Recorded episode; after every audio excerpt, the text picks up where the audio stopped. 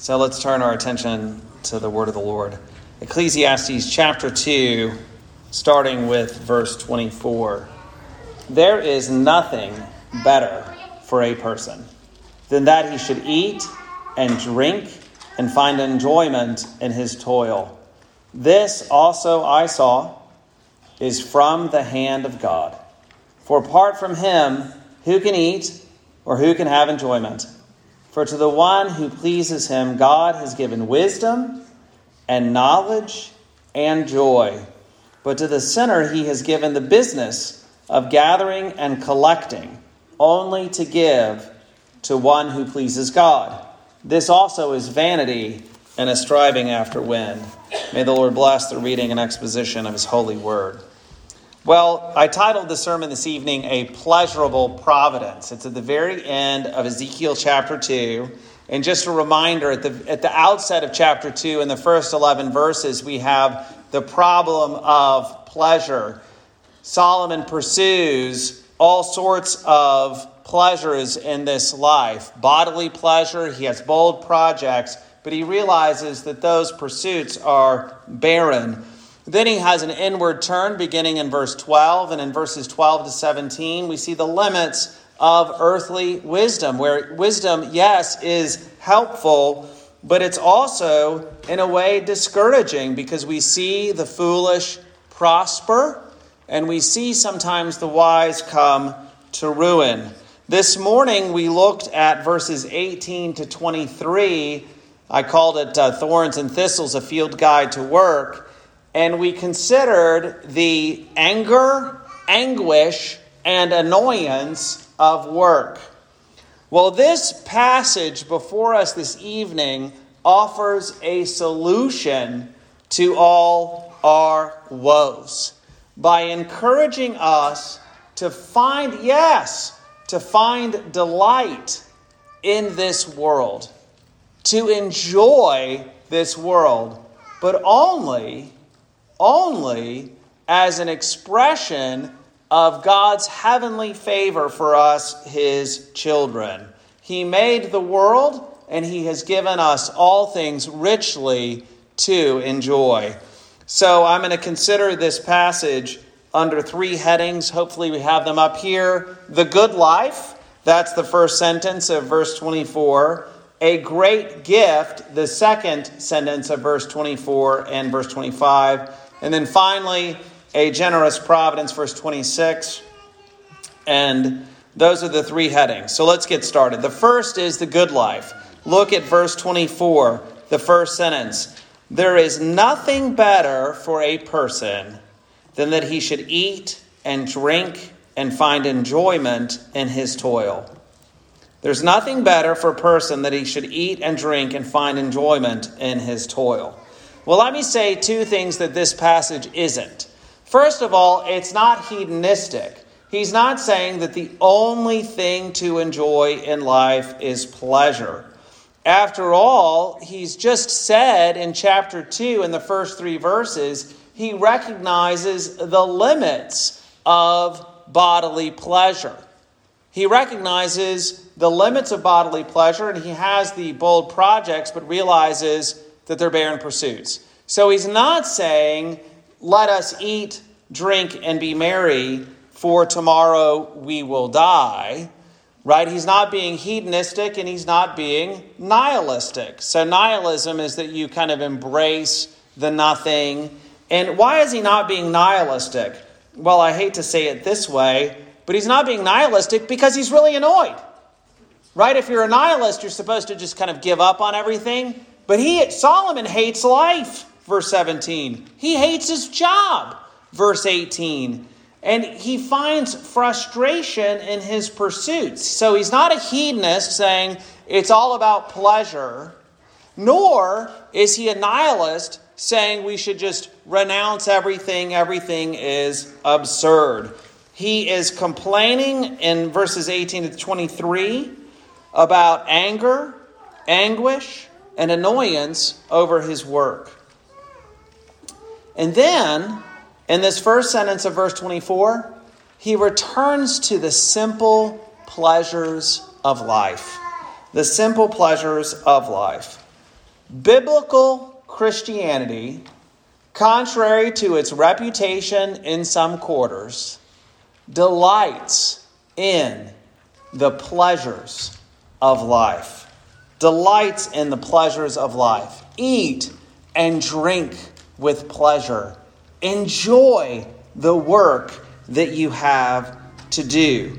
Contentment in this life is not something that a Christian should seek to avoid. 1 Timothy 6 8. But if we have food and clothing, with these we will be content. There is something about having food and clothing and having a job, even a menial job, even a somewhat boring job, that brings great satisfaction. Arthur Brooks is now at Harvard, but before he was at Harvard, he was at Syracuse, and he did meta studies of happiness. And one of the things that he learned was that all the happiness studies, um, that one common theme was earned success. Earned success. It is a good thing to work hard and to accomplish something. And if you feel that way, then that is a good thing. Now, H.L. Mencken, the uh, snarky journalist of the early 20th century, he defined Puritanism as, quote, the haunting fear that someone, somewhere, may be happy. But Mark David Hall, in his book, Proclaim Liberty Throughout All the Land, talks about actual New England Puritans. These are our theological ancestors. Actual New England Puritans loved the good life. They drank beer, breakfast, lunch, and dinner. I mean, part of me thinks that's because the water was so scary, that the beer was safe. They loved brightly colored clothes and they were not puritanical about matters of the heart. Mark David Hall writes, quote, James Mattock was expelled from First Church of Boston. He was expelled from the church for denying conjugal fellowship to his wife. The Puritans recognized the good life. God has given us richly all things to enjoy there is something to be said about having the pleasures of food and drink, the enjoyment of your work, the, the, the camaraderie of like minded people. In 1938, Harvard scientists chose uh, 268 sophomores, 268 sophomores, and they began a research study. And among this, this group of sophomores, was none other than John F. Kennedy, and there were all sorts of other men. And as of 2017, though, of the original 268 sophomores, 19 were still alive. I think they were all in their 90s, and of course, they were all men because Harvard at the time did not admit female undergraduates. Now, early on in the study, if you think about the kind of mid 20th century view of things, they were very deterministic and behavioristic. And so they measured people's skulls. You know, they were trying, they, they wanted to know whether or not you were from good stock. They, they even looked at your handwriting as clues to what kind of life you would live, how long you would live. You know, if you had smart and healthy ancestors, the idea was then you yourself would be smart and healthy. Well, Maybe not. Being active, not being an alcoholic, having a stable weight and a stable marriage. These were the things that they found over time actually suggested whether or not you were going to live a long time. One, one researcher said that satisfying relationships at age 50 actually predict longevity better than your cholesterol levels. Better than your cholesterol levels. You can have the best genes in the world but still die young. You can be weak and feeble as a child and outlast us all. There is something about the good life. Christian, do you know that God wants you to enjoy the pleasures of food and drink, to delight in your work, to have fun? God wants you to do that. He wants you to enjoy life. If He gives you good food and you turn up your nose at it, don't, don't do it. Enjoy what God has given you to do. That's the first point, is the good life.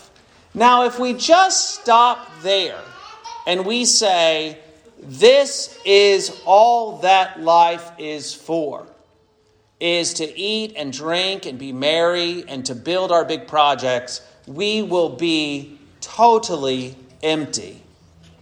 If we make our work an idol, the idol itself will displease us. And so, the secret to contentment is not to enjoy the good gifts, but to recognize the giver. It's a great gift. Verse 24, the second sentence.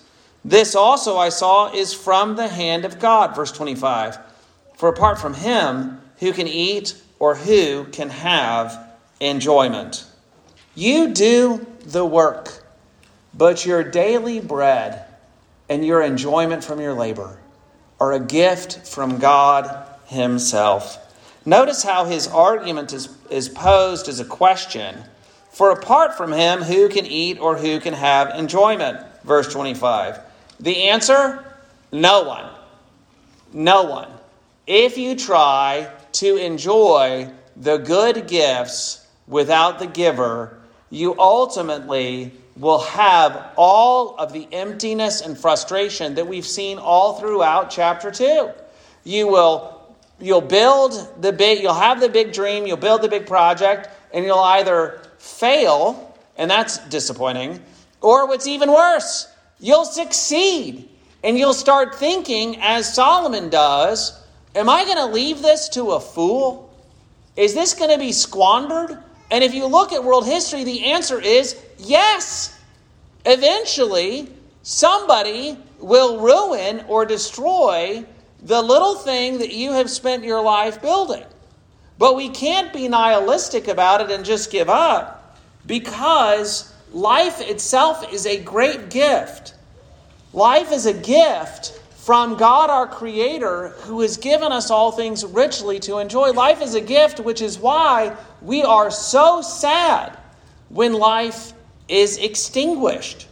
The pleasures of food and drink are great gifts, which is why we seek them when we are hungry or thirsty. And we have a delight. God has so blessed us that we have a delight in the things of this life that exceed that exceed the satisfaction of our mere necessities. Right? There is a pleasure that we have in food and in work that we would still do even if we didn't have that much pleasure. Right? If uh, if if consuming food was like regulating my heartbeat, which mercifully I don't have to be mentally aware of, but if it was, where I just kind of had to regulate my food intake, then I would do it to stay alive, but it wouldn't be so varied and so pleasurable and so rich. And this is a gift from a good, gracious, kind, and loving God. It is astonishing to me that the same man who says in chapter 1, verse 13, it's an unhappy business that God has given to the children of man to be busy with can also say in the passage before us in verse 24 and 5 that these good gifts are from the hand of God, for apart from him, who can eat or who can have enjoyment? But it's not really astonishing. It just depends upon your perspective. If your perspective is my work, you know, what, what, I, what I do, my performance, and what I consume equals my whole life, then you will always be empty. It doesn't matter who you are. And probably the worst thing that can happen to you is for you to have success after success after success. Because eventually, when you've achieved the highest level of success, you will realize that it's all a house of cards and empty. But the one who makes God his sure foundation, the one who says, Everything I've got to do is a free gift of God's wonderful grace, that person can be happy even if, even if the average person in the world would look at him and say, loser. God looks at him and says, Well done, my good and faithful servant. The average person in the world doesn't even notice him, but he knows that he is loved by his Creator. Don't take my word for it, take the word of John. Eric Yang uh, interviews people. I've not looked at any of his other videos, but he has this great video where uh, he interviews people in kind of random walks of life. And I don't know if you've seen it, but it's well worth watching. I think I've watched it three times, and you know that I'm not a TV person. So it's for me, it's that's like a thousand times. But Eric Yang interviews a man named John this summer, and John makes four hundred to eight hundred dollars a week digging through other people's trash in New York City. He grew up in Queens, he tells the interviewer, and he met his wife there and they had three children. But then he says that he, he messed up and uh, things didn't go well. He smuggled drugs and people too. And he received a 10 year prison sentence. When asked by Eric Yang, Do you regret anything? John says, Oh, yeah, I regret everything. Lost my wife and kids. I didn't get to see any of the grandchildren be born. I missed a lot of stuff, man. When asked about the pain, John said, What am I going to do? I got no more tears. I'm all cried out. He says he can only be joyful and laugh because he says, It's soon going to end. I'm 60. But then John quotes Ephesians chapter 1, verse 4 from memory about God having chosen him before the foundation of the world. Before Genesis 1 1, John says, God chose him. His account of his conversion during his incarceration is marvelous. I just felt led in my spirit to say, okay, I think you're telling the truth. I agree. I'll accept. And then John says, He, that is God, knew I would pick up cans one day before it ever happened. That scripture helps me to realize that when I fail, you know, don't please or do the things of God, He still loves me. He still cares for me because He chose me in Christ. He seated me at His right hand in heavenly places. I'm seated there right now, whether I deserve it or not. Friends, you can literally have a job where you dig through other people's trash to make a living, but you can be full of joy and mirth, knowing that the one who loves you chose you and knew that one day you would be digging through other people's trash to make a living. But you can have the most celebrated job in the world. You can make more money than you could possibly spend in your life, have more fame than anybody else in the history of the world and yet be empty. Yet be empty because you're looking to the pleasures of this life, the pleasures of creation, to give you meaning and fulfillment when only your Creator can do that. Perhaps the greatest enemy of joy is ingratitude. And so we should reframe like not not gloss over the hard things of life, but we should reframe the difficulties of this life to think about the good gifts of our Creator who loves us. Not to be ungrateful, but to be grateful. If your work seems like a drudgery, praise God, you have a job to do. If the children are up through the night, then thank the Lord that He has given you children to care for. If you are sore from physically exhausting labor, then praise God that you have strength to do the work. If you have unresolved conflict in your life, if you have broken relationships, then thank God that He has solved your greatest problem, your broken relationship with Him. Yes, we have thorns and thistles. We have disappointments and hardships. I am not trying to gloss over the real difficulties of life. But we also have food. We also have clothing. And with these, we will be content. So, the good life, a great gift. And finally, verse 26, a generous providence. A generous providence, verse 26. For to the one who pleases him, God has given wisdom and knowledge and joy. But to the sinner, he's given the business of gathering and collecting, only to give to one who pleases God. This also is vanity and a striving after wind. Ultimately, I think what this is saying is that ultimately at the end, the great frustration of chapter 2 will be answered. How? Under the aspect of eternity, under, under the broad picture of God's vision. The wisdom, knowledge, and joy of the righteous. That those who are wise and knowledgeable and joyful will receive all that the wicked have been gathering and collecting.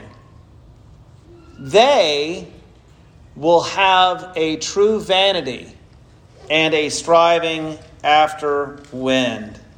But we, those who please God, will find our deepest longings satisfied.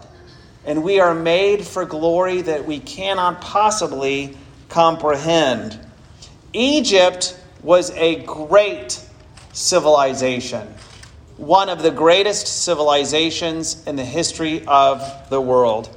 But in Exodus chapter 3, when the Lord appears in the burning bush to Moses, having heard the cry of his people, he says, I'm going to use you, Moses, to take my people out of Egypt. And what does he say at the end of the chapter? You shall plunder the Egyptians. How the Egyptians have gathered wealth together, but they have gathered that wealth together for your benefit.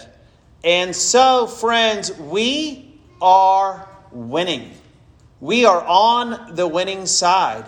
Yes, it could be that 4511 West Weddington, uh, 500 years from now, will be a mosque or a temple of Zeus or whatever. But we should not think in weak and pathetic terms about what the Lord is doing.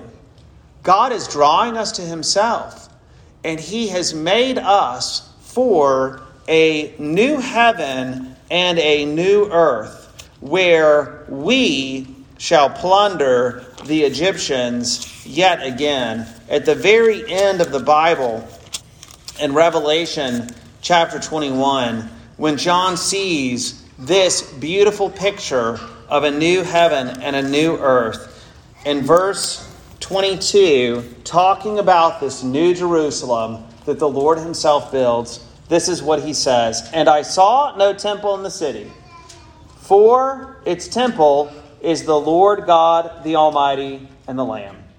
And the city has no need of sun or moon to shine on it, for the glory of God gives it light, and its lamp is the Lamb.